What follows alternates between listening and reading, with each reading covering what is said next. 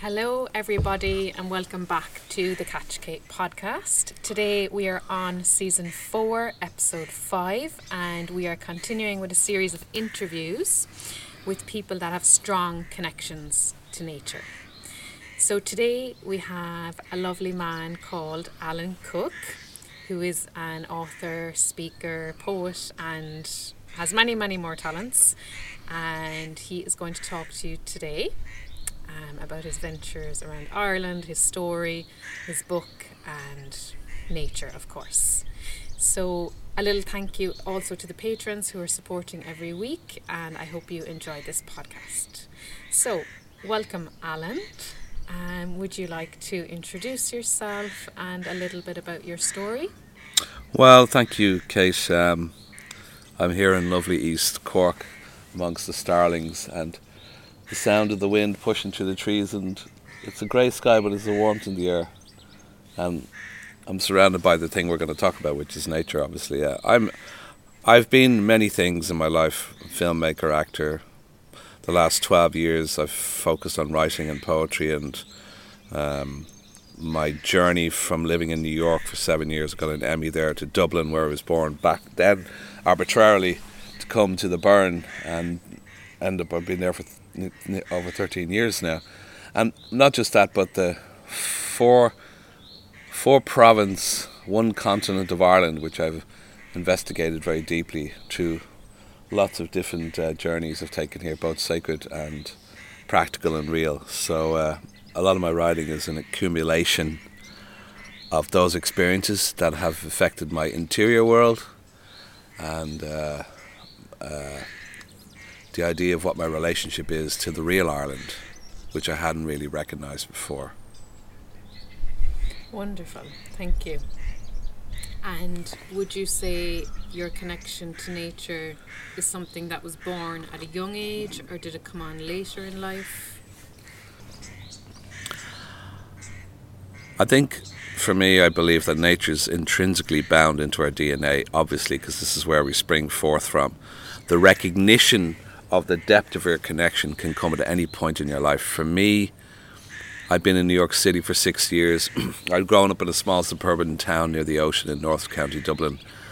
As a child, I would be lying if we said I don't. I think we've we all have an intrinsic wonderland of appreciation of. You see children in a farm or in a forest, and they always go for the magic straight off. So that's always been. I think that's part of natural natural for all of us. But as an adult, a human adult, um, I'd say I started to become aware when I first put my suitcase down in West Clare, after coming from New York and feeling very discombobulated, the first feeling I had of, of suddenly living in an old farm cottage in the middle of nowhere, in parentheses, was a feeling of complete fear and, and worry that I was stuck in a very isolating place.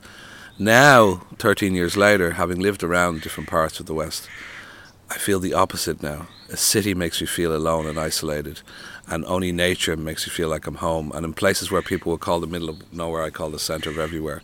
So that's the transformation, is that I realize I'm moving with nature, and the nature in me is sort of like parallel. It's only when I come into cities or built up areas or a garage or a highway do I have to almost draw a shield around me to keep that internal nature communion. So um, that took a whole process, I think, an unconscious process of uh, realizing that on a molecular DNA, spiritual, even a sort of animal, forest, tree, ocean, social connection level, that that was a flower that needed to bloom in me to save me, to save my life. Mm. And would you say that you connect daily? What kind of practice would you do to connect? I think honestly, because I work in a retreat centre and I've been so physically in the land in all the seasons, chopping wood in the snow, swimming in the winter oceans, planting flowers in the in the springtime, um, walking nearly twelve thousand miles around the coast, west coast of Ireland. Um, my daily practice is, is is like a light switch. I just have to look and I might see the way a, a, the wind moves a branch just for a second or um, the look on my cat's face, or or even uh, uh, walking down a path that's uh, wild and uncut, and just for just immediately, I transcend my mind. I transcend uh, the structure of whatever man calls itself, and then I'm there. So the doorway has developed where it's almost transparent now. It takes, as I said, I only have to touch the back of a bee and I'm home. It's like a plugging in, like a socket. So, but I take that. It's not I take it for granted. It's become not second nature. It is my nature now. Because second or third nature is when we're sort of distant from those feelings and that natural immersion. It's like a language that you carry with you. But when you've been there a long time, like I have at this point, uh, it's my first nature now. Nature is my first nature, not man's language. Of you know, when I go out, if I'm in a shop and I'm buying a a mince pie, I'm always slightly disconnected from it. I'm sort of in the nature of myself, if that makes sense. So, so I feel like the forge of that journey has created my sense of I have an elemental energy that I bring with me, and it's sort of like um, Joseph Campbell talks about. Your job in life is to bring vitality to everything. If you if you don't do that, then then the, the world becomes a wasteland, and um, I've learned from better people than me that the choice is to bring. How do you bring vitality? Is by being by being in your true nature. And if you're in your true nature, by its very nature, you're you're vital to things around you. You bring color to things around. And a lot of mythology uh, is like that. Like um, in the the king who has lost his connection with the divine feminine, which is the old kingship, uh, and the jester comes in and he's sitting there dying, and there's no colour in the kingdom, it's gone. And the jester gives him a glass of water, and suddenly he comes back to life. And he said, How could you do what all my knights could not do? And how did you recognize what I needed? He says, Well, I, I didn't see a king, I just see the man who was thirsty. Mm. So I think I was thirsty for things and somehow I was brought to this very wild, isolating, elemental, raw place, and somehow I came home. Mm. You know. And you said at first there was like a sense of unease coming into the wild. Mm-hmm. Did it take some time to adapt? Like, was your mind loud at first and then it quietened? I think because I was off the track of of of progression of ambition of the ladder of moving up to things or getting things or achieving things um, that I felt like I was I was suddenly nowhere and nothing was going to be put for me that was going to be of my benefit. And I didn't realize that over a period of time say two or three years um, I was being worked on like the way like the way the elements would work on a piece of stone over time, where you see a stone on a beach and you know it's been washed and sanded and changed and transformed by by billions of years of, of ocean or millions of years of ocean.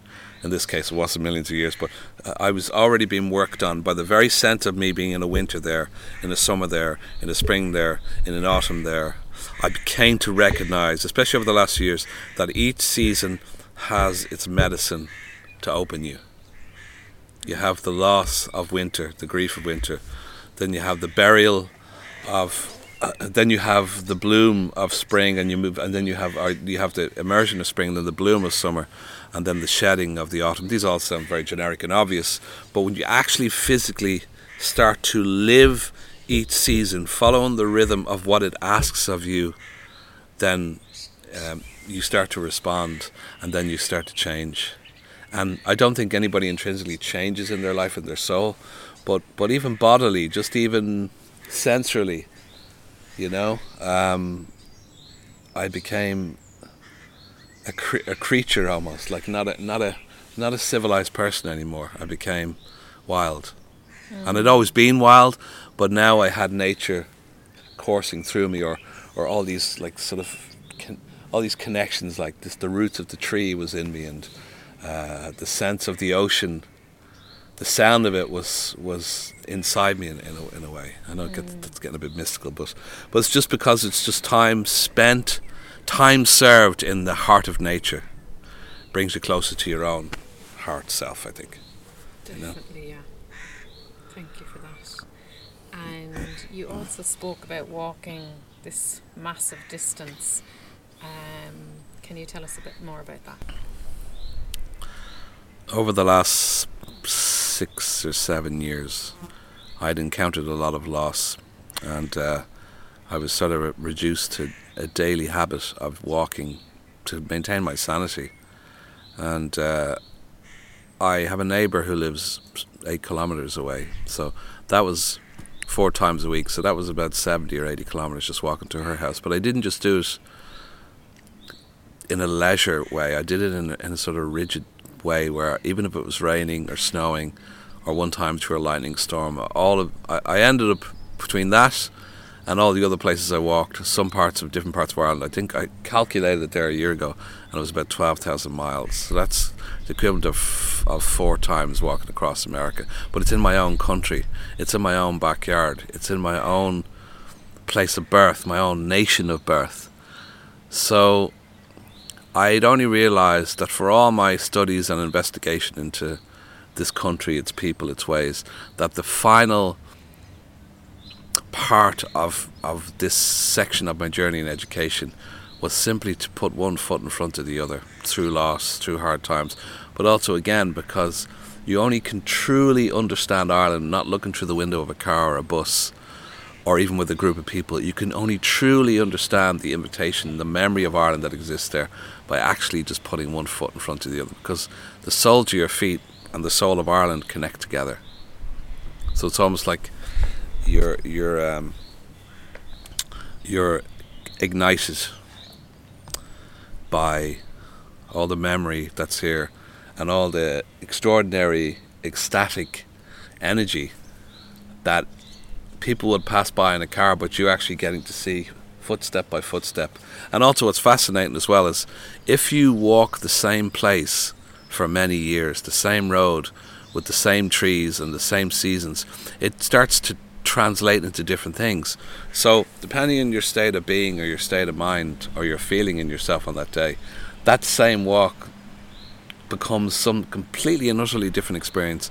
So, you could have, I would have walked that road, that particular road, under full moon at 12 o'clock at night, or when it started to rain really heavily, getting caught in the rain, or I'd stop at a certain point and I'd recognize a wall or maybe where there's a nest that I hadn't seen before. And then sometimes I feel that I was so um, drawn and poured into into the na- into nature that that tr- one time I was walking there. It was two o'clock in the morning. It was a full moon, and uh, the trees, these trees, bowed to me.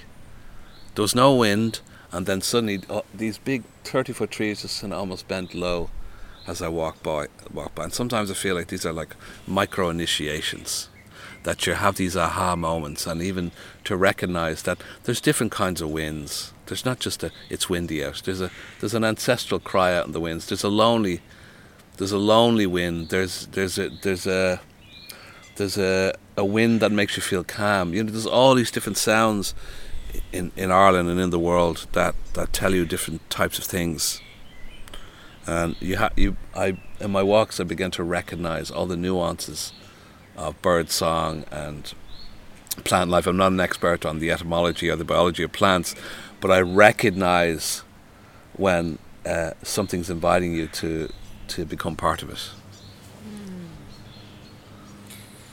And what would you say? So this micro initiation for anybody who doesn't know, would you explain a bit more about that?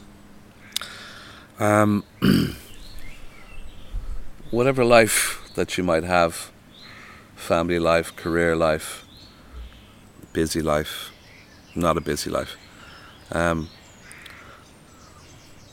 there's a huge part of love in nature that it's trying to get to you through all the bar- through all the suffering, through all the things that you might not be able to connect with anymore in yourself. There's nature is actually trying to get to you, to show you, through its algorithms, through its immense beauty, through its miracle, um, the way home. And I think it happens in little sets of things. It could be a, a robin landing on a branch of a tree, or it could be it could be just a particular light on a winter light on a, on a sunset that way it hits a spread of light across the ocean and just just these moments where you go you just take a, a breath that you don't normally take. And in that breath is all of this information to go.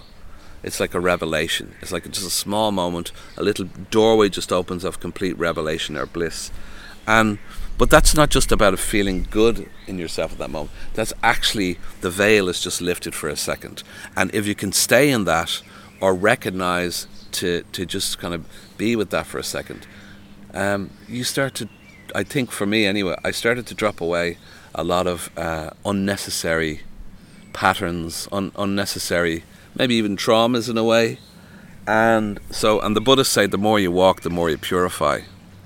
So, most people will retreat to nature for a break, for a holiday, for contemplation. We don't go to a suburban cul-de-sac to, to enjoy ourselves. We go out to see a tree, or or or um, you know a wild forest or a mountain. And why?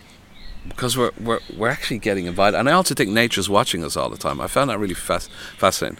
I remember one time sleeping in. So I used to live in a very remote place, and there was a skylight just above this bedroom. And I woke up one morning, and there was fifty starlings around looking in the window at me just stare, had been staring at me while I was asleep. As soon as I opened my eyes, they flew off. I didn't move, I just opened my eyes. So they were looking at me opening my eyes.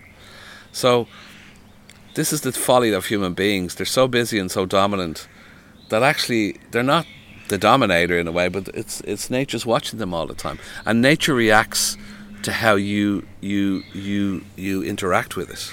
The deeper you go, the more nature reveals itself like. So it's this beautiful dance, and that's what I got from a lot of the walking. Besides all a lot of the riding I did on the walks, walking became my salvation. Walking became what saved my life for me personally. It saved my life because that was my my act of sovereignty, my act of freedom. You know, and even if it was miserable, sometimes it was cold, it was raining, and I, I it became like a religion to me. The idea of, of one foot in front of the other. And I think nature always has your back. As I said before, nature always has the exact medicine that you need for any given moment in your life. Yes, thank you for that. It's beautiful, beautiful words. And folks, um, actually last night I attended a beautiful talk that Alan led um, in the local um, setting down the road.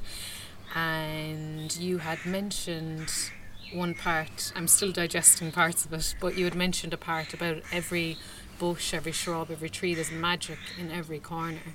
Um, and for us leading busy lives, some people don't even notice it, you know. So, how would you kind of maybe advise for people who are busy about this magic that is there everywhere? Like, what would you kind of, how would you kind of get that across? Well, John Moriarty, a great Irish philosopher who should, people should look up and listen to, said, you know, this whole thing in the Bible about um, uh, the burning bush and God spoke through a voice in the in, in the in the burning bush. It was God's voice, whatever. But he says every every bush is a burning bush. Every leaf, every oak tree, every bird, everything is vibrating with sacredness, with fire. So you could just turn your eye to the right and you'd see a branch moving with the wind. And I know that's something holy, that's something sacred. Even the sounds of all the birds here right now. What are they talking about? What are they singing about? They're singing for us, in one sense. And I don't mean that in an egoic way. They're actually singing to show us that we're alive. You know? So I would just say to people, not advise, but just, just um, slow down the rhythm of your life because as, as, as Robert Bly said, if you lie down, no one's going to die. If you lie down in nature and just stop for a while, um, there's an immense invitation, there's an immense gift, um, and it's a secret place. It's like I go to the Aran Islands, and in the summer, I take the boat, and if it's a really beautiful day, um, I I just walk for about a quarter of a mile, and I get to this little brough of a bed of wildflowers and I hide behind these rocks and I just go to sleep. And it's the best sleep in the world. It's a timeless, dreamless. It's a place where the clocks have stopped and it's just the ocean and my body and my little packed lunch. And I want for nothing in that moment. I can hear, like now, the birds over my head and you're just embraced. What an honor that is. What a gift. And uh, nothing matters in that moment. You don't feel, you, you don't think about the people in your life or your dreams or you're going here, you're going. It's pure presence, and Ireland has this incredible capacity. Its transparency of different worlds, its innocence, its magic, It's what people come from all over the world to be here. You can take part in that and gain something from it, and it doesn't cost you anything. It actually, it's it's unboundless giving. That's what this country has in its nature. Mm. That was beautiful, thank you. And so you venture to the west, you know, obviously we have the east, the south, the north. Um, would you say that there's places that have more of a sacred feel or that are more sacred or what's your take on that? Well, a lot of these places like the Uisneachs and these well known places in Newgrange where everyone goes and they go celebrate the sacredness of it and all. I think it's fine and I don't I respect it. At least they're going with it with a sort of a, an intention. But I believe that actually the, the places that are most sacred to me are just the simpler places where don't have signposts or big troops of people turning up to light candles and stuff like that. It could be just a little back path down a farm somewhere or or um, an acre of grass that no one's walked on. You know, there's something about if too many people go to the same place it, I think the magic hides in Ireland. But also, how do sacred places become sacred? Because also people go there with an intention to praise, to pray, to look to the other world, and that creates all of those tracks of intention, create a place, a well of sacred givings and sacred gifts. So, again, I'll go back to all of it is sacred in the end, and even in a traffic jam, we can find a sacred. Even in the harshest, most built upon, egoic, man constructed places, we can still find those little moments, and sometimes it's in the face of another human being. I remember when I lived in New, to jump to New York for a second. I lived in New York, and it was quite miserable on the subways every day, you know, and people dressed in black with their coffee and of. But sometimes you turn around, maybe a baby would look over a mother's shoulder and smile at you, and then it was suddenly that little divine connection just for a moment to take you out of the metal construct. Now here in these places where you live here and where I would live, um, um, you're you're sort of uh, you're you're immersed in all that beauty every day. You know, and it's amazing. I know people who live in these places that I live, and they don't ever even go to the Aran Islands. They don't. They don't take these walks. They're in their own busyness, as John Moriarty said. They're sort of vampired. There's something that's taken hold of them and made them lose that sense of the miracle of their own life. Now we all go through that phase, and sometimes, unfortunately, it takes a tragedy or a loss or an illness to go to just open your eyes. But we don't need to wait to get to that point. As my friend who's 95, a lovely woman who's lived deep in nature her whole life, it's like it's in the end ultimately life is simple.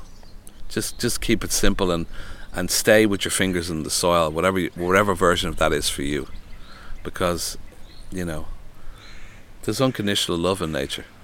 It just wants to. It just makes you cry nearly. It just wants. To, It gives to you all the time.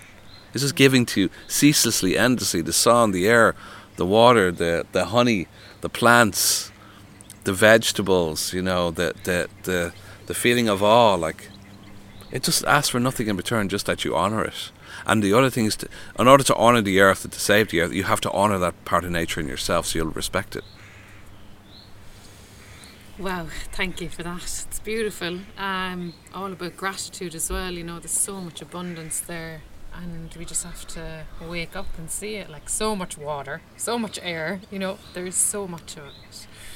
Um, and as well, you mentioned at the talk about the wisdom and the intelligence of, we'll say, the ocean or the forests. Um, you know, certain. I actually remember reading about ferns that, like, when you go into a forest and you see ferns, if you trickle your hand along them, you're actually touching, like, I don't know, that millions of years of intelligence. You know, mm. that, like, if you want a bit of intelligence, that's what you got to do. Stop mm. reading the books, go out and touch ferns, or, you mm. know so I really liked how you talked about when you'd go in the sea, mm. and I know a lot of you listeners are sea swimmers as well, and and it just hits home again at like how much of a reset you get from all that yeah. intelligence. So. Mm.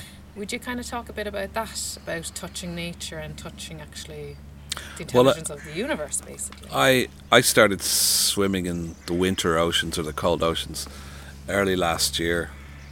God, already it's, it's May now but it ran September my friend brought me into the ocean. I was very reluctant, and then she left, but I stayed in, and then I started to go in every day, and I went in solidly for six months, even if it was snowing and really harsh, cold conditions. There was a group of people I'd meet sometimes there, and we'd all go in together, and it like it created a second skin, not just for your immunity, but also because I started to see that why was it kept getting drawn back because the ocean is four billion years old or there thereabouts, so it's gathered its it's impenetrable almost wisdom or or, or um, knowledge.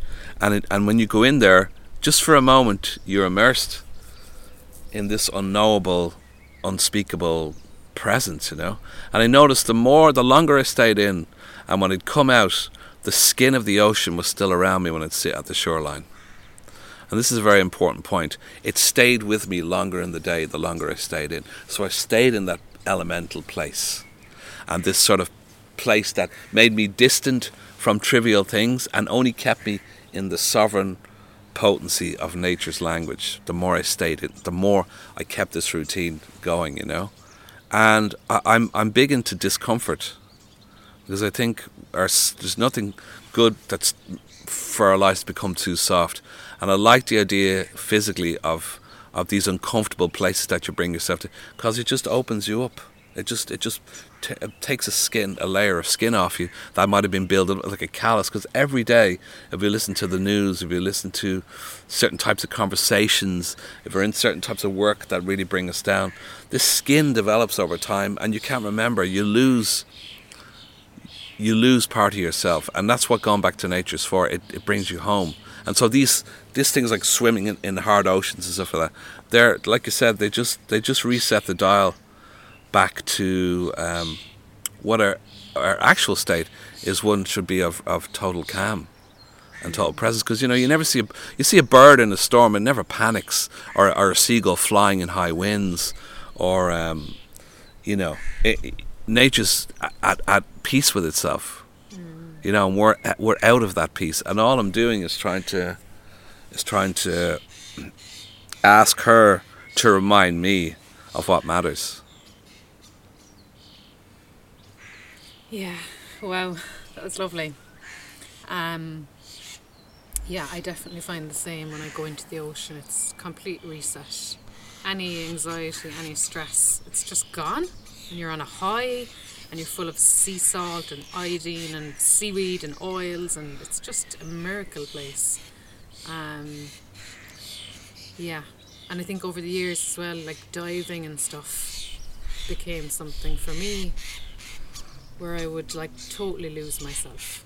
Like staying underwater for like an hour or more like when you come out you don't you actually just you almost need to be alone just to process the whole thing. It's mm. exceptional what's beneath. They call it the thin blue line, you know, mm. and uh, it's amazing the the life in there. Um, so I actually wanted to ask as well, Ireland as a place. You talked a lot about I am Ireland, as a place on a global level. Um, do you think Ireland is seen, you know, because you have countries that may seem newer or like may have been colonized later do you think Ireland is really an ancient place globally compared to others? Like, is there a real, you know, we have these castles and people come from mm. like, wow, castles. Like, do you really think at a global level it's it's very special? I think if you look at the language, uh, if you actually, it's interesting. If you, if you talk to someone from another country and you say I'm from from Ireland, there's just this moment where someone goes, it's like a switch goes on or a light goes on or a little micro illumination goes on. Oh, Ireland. And I'm, I'm into words, obviously, so the sound of the word seems to do something to their spirit just for a moment. They seem to almost recognize something that their psyche or somewhere deep down, maybe even beyond time, they go, Oh, yeah, Ireland, yeah, Ireland, there's something there in the word. And everybody I've met who's not from here, who's when you hear they either have wanted to come here, they've come here, they have relatives here, or it's a dream to go to Ireland, like you know. And it's not some tourist promotional campaign; it's a sense of the other. I think it's because there's Ireland. There's no veil. There's no veil, you know. Oh, there's the veil between this and Celtic and Alter, the other worlds. Like there's no veil. the language we had in Ireland, the Gaelic language, was a timeless language, a quantum language, where it it it was the shortest distance to the most poetic places. Now with English, as they say, we speak English woven on a Gaelic on a Ga- on a we speak English woven on a Gaelic loom. In other words, we have the tones of Irishness, but we speak in English language. But still, in our tone, our speaking tone, there's something very old in that. And that tone, where did we get that tone from? We got it from the land. You know, because I work a bit in voice and I teach people voice, and the, the, you, you can help train your voice in through the land through being in nature because tribal people would speak in the midst of a storm or in the snow or in the silence and that's how they had to be heard so they had to speak at a certain level of potency not just loudness you know so um, Ireland is they say is the heart chakra of the world. It's been put upon so much yet it's it's it's like compost. It's made it more beautiful. So all the tears that have been held, shed by other people who've come here from all over the world, it's like it's like it composts the soil to make it even more beautiful. So like that sacred place, Ireland is a place of intention that people come to. It's not just like oh, I'm going to France to go see the Eiffel Tower. When coming to Ireland, there's always an intention behind people to go here to go see their lost brother. They're going to grieve somebody. They always bring a story with them to Ireland. So Ireland's filled with all those layers, you know. Yeah, Wow, that's amazing. Yeah. Um, I almost ta- have to take a moment after you speak, but I know I need to respond to the podcast too. Um, so much to digest there. and definitely have experienced that as well as I travelled across the world and people would say, Where are you from? And it wouldn't be the United States, you know, they would that's what they would predict. And I would say Ireland and the responses from all over the world, like people wanting to host me. Like I was oh. hosted for months on end for nothing. Like they just mm. literally, because of my great ancestors who did such and such and helped such and such in Argentina and helped in another place mm. with the war and helped here to build a bridge and they were like we want to say thank you and there was a man in Ecuador who was actually from Cork and he founded some great thing in Ecuador, and people wanted to host me there. So wow. it definitely has an amazing name. The passport is, is very well mm. renowned. Um, so very grateful to be from here, you know. And you spoke like in the talk as well. You spoke up a lot about the Celts um, and the Celtic lineage, um, and I'm I, for anybody who's not aware of their lineage, um, would you have some kind of background in that in Ireland? Like the Celts were here, like was there other tribal peoples here that formed who we are today? Well, traditional culture, conventional historical culture here says Ireland. Well, it's changing now recently with more evidence. Uh, the recordable Irish culture goes back around six, seven thousand years, I'd say, you know, to Neolithic and the first farmers and stuff like that. But when I go to the mythic oratory culture from some of the people that I've met, like people like Dan Cronin and stuff, they say it goes back 10,000 years, 9, 10, to Druidic cultures here. So, you know, the Celtic culture, which was originated from France and Normandy, there's all sorts of theories about the first peoples of Ireland. And, and some of the mythic orators say the first peoples of Ireland landed in in Rathmore near the Paps in the city. You know? And then Garnish Island, which is off the coast of Glengarriff, which I found a fascinating place when I went there. I don't know if you've been to Garnish Island. I found it fascinating because there's a little area, not where the boat lands, but over the other side of the island, there's a little. You go past this fence, and, and sure, there's a little tiny bay there, a little mini bay. And I believe my sense was the first people of Ireland landed here, and I had this almost this, this vision of of in that island of these people dressed in sounds a bit kooky in white robes, like these these infinite knowledge academics who came to inhabit Ireland with this great knowledge and this great wisdom, and were was like an this is like an Atlantean place. Some people say Ireland is like Atlantis, and I could get a sense of that something very old, ancient, and noble, and pure, and angelic, and beautiful. And then I look to modern Ireland now, and I see all the hurt and all the woundedness and the alcoholism and the suicide and it's not all that but yet still through the stranger's eyes we could we can see the beauty again They go, oh, they can see the beauty in a pure because they're not as skewed like us. Sometimes we have this schizophrenic relationship with Ireland where we're going, oh, I can't wait to leave here. I'm sick of this place and oh, this fucking place. Sorry, and yet at the same time, someone comes in and goes, oh my god, it's so beautiful here. And why is it? Why can't we get those eyes back, that vision back? And when we go abroad, we're re-romanticized with Ireland by the love that people tell you of Ireland and you go, oh, it is beautiful, isn't it? So sometimes you have to go across seven continents to realise how beautiful Ireland is. Yeah. You know? So I've had, I haven't travelled like as extensively in terms of where you've travelled, but I've done enough outside of here and inside here. This is the other journey, as I say, this fifth province, the province that lays underneath the soil. That's where I've been living for the last 12 years, underneath Ireland. You know? Oh, see? Degrees. What is it? It's just that you just get suddenly this shake yes. of things that go, yes. Yes, folks, we just had a little miniature pause because yeah. we've a lot of bird action and wind coming along, and there's something changing in the atmosphere. um, so we're just taking in nature um, as we speak. I, be- I actually believe when you when you speak the truth of your heart about the place that you were born, that nature then just just just for a second nods in agreement. And it's like the ancestors go yeah you're right. This is this is this is what matters. Mm. you know? It is a symphony. Ireland is a symphony. It's a symphony. And we're only sometimes only pressing one note on the keyboard. Mm. it's amazing. It's amazing We've a door here nodding in acceptance, and and everything is starting to move now, folks. Feel it? Yeah. We're a bit mad. We're a bit mad, but there is magic all around. Yeah. Um, so if you're if you're outside right now, you can uh, have a ponder at the trees and leaves where you are. Mm. And I'd also like to note as well that around us as well, we have the apiary, we have hives, and um, we have a I have a bait hive set up, so there's actually scout bees here all morning. So I'm hoping to catch a swarm. And we actually, before coming on the podcast, we um, added wax to some of the bait hives and some lemongrass oil. Just a little bit of nature tips. So um, the questions for now, we're going to um, let let them go.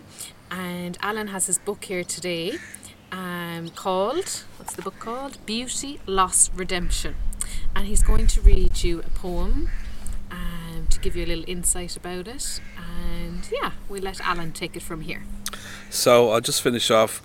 This is the poem I felt intuitive, intuitively decided to. It's a poem called The White Feather. In my darkest parts of my soul loss and my journey, I have to say, truly, in, in, the, in, the, in the hardest parts, where I really was completely lost, no destination. I mean, and I would always see little, occasionally, little white feathers just, just on the ground, floating by me, appearing. And I always took these as signifiers of keep going, just keep, take the next step, even though I was completely desolate. So this poem is a dedication to the unknown journey that has invisible signs everywhere for you. You know, it's called the white feather. Sovereign white feather left upon the ground, whisper to the universe, I've been found. Dropped by an angel softly across the land, O precious feather, help my heart withstand. All the blows to come in the silent velvet nights, the reflection in the mirror of God's own Son in flight. Take the planet's wonders and shape them into gold, O white feather, comfort me the sad day I grow old for the wisps of wind surround me, tender on the bay, and ghosts who can't be found that flee awaken on this day. Remind me of the gold, of friends that never leave, of children's smiles untold. O feather, feather, let me fly across the desert of my wounds, beneath this aching sky. Free me, free me from the tiredness of a love that won't return. Undo these soft and broken wings that ache to rise and burn. Oh, o feather, do not move until the stillness of the night, where angels' wings shall gather you, far away from my lonely sight. Wow, thank you. And what was the title of that one? That was called white feather. White. The white feather, yeah. Beautiful. And you read a lovely one last night as well about the masculine. What was that one called? Father. Well, I read Oh, that one as well. yeah, That's a quick shot one. It, Yeah, yeah. Manel Blast. So you spoke about the masculine and Well, the need to return, the masculine particularly needs to return to the to the, to nature. Mm-hmm. It's not about going out and doing weights and becoming a, a Navy SEAL. Mm-hmm. It's actually about you embody physicality. I think it's very important to be physically to try and be physically strong or fit, but you must also be porous on the inside. Strong on the outside, porous on the inside. So this is about this poem is just about the idea of of stopping, of alchemizing, of washing away, of cutting the cord between your father's sins and the father before him and the father before him that haunts and follows a lot of men through their whole lives, even unconsciously. So this mm-hmm. poem is called Father for all the men out there, the big men and the small men and the little men, and the wide men and the skinny men, and the hungry men and the man with a pint. So, Father, I went to an ocean filled with my father's fears. I went to an ocean filled with my father's tears. I went to a shoreline unbroken in the sun, and there the father's father stood joining me as one. This rapture of the universe was caught in every wave. The ceaseless grief and sorrow had made me such a slave. For the roar of storms above soon approached the soul filled caves, and all the father's fathers started to be saved. Their voices whispered nightly on perfect water foam. In unison they spoke and said, My son, you are the unwritten poem. For this sweat of world betrayal by fuller broken men had kept my blood in anger, so frozen in the den. So I went upon my knees at this holy ocean's brow, and I knew the warrior serpent was standing with me now. I carved the words anew in sands unwashed by time, and said, Now the grief you suffered, Father, will be washed along with mine. wow, that's beautiful. Thank you. Um, would you like to add any more about maybe if anybody's interested in the book or anything about your tour? Well, I'm trying to start to do a word of mouth tour um, with my talks. I've been sort of hiding away for a long time, and, and I think the time is now to bring what I feel are important points about our sovereignty, our lineal ancestry, our need to reconnect and weave our communities, our people, our our our, our um, philosophy, our indigenous our indigenous energy, because we are native people back together again um, to hold in the midst of this quite dark storm in the world. And I've, if anybody is listening and they want to host my evening, it's called Poetry, Sovereignty, and Soul. Um, I think it's quite a powerful evening. Um, anywhere in Ireland, in any small venue, uh, you could reconnect with me or connect with me through um, the contact details that Yeah. uh, Kate will leave on the podcast, my number or my email. If people are interested in my work in any form, whether it be for a big company or for a little barn in the middle of a farmyard in County Leitrim, with children running around with balloons tied to their hair and nice and lovely cakes and, and fizzy homemade lemonade. Oh, stop. Yes, that would be absolutely beautiful. And I will leave um, Alan's details in the bio part of the podcast. Um, so, yeah, folks, thank you for tuning in today. If you like this episode, please give it a share. And thank you to the patrons for supporting every week. Uh, if you'd like to support, you can go on to patreon.com slash catchkate. And as a final note, uh, my Be Well journeys are starting next weekend on the 4th of June. I'll be taking people onto the farm for some beekeeping, forest bathing, forest exploring, and mindfulness in nature. And I'm going to be bringing you back home. It's going to be your journey home, and I can't wait to share all of the bees and all of that stuff with you. If you'd like to book, just get in touch with me um, by message, DM, or email. Um, yeah, and I'll see you all uh, for another episode very soon. Ciao.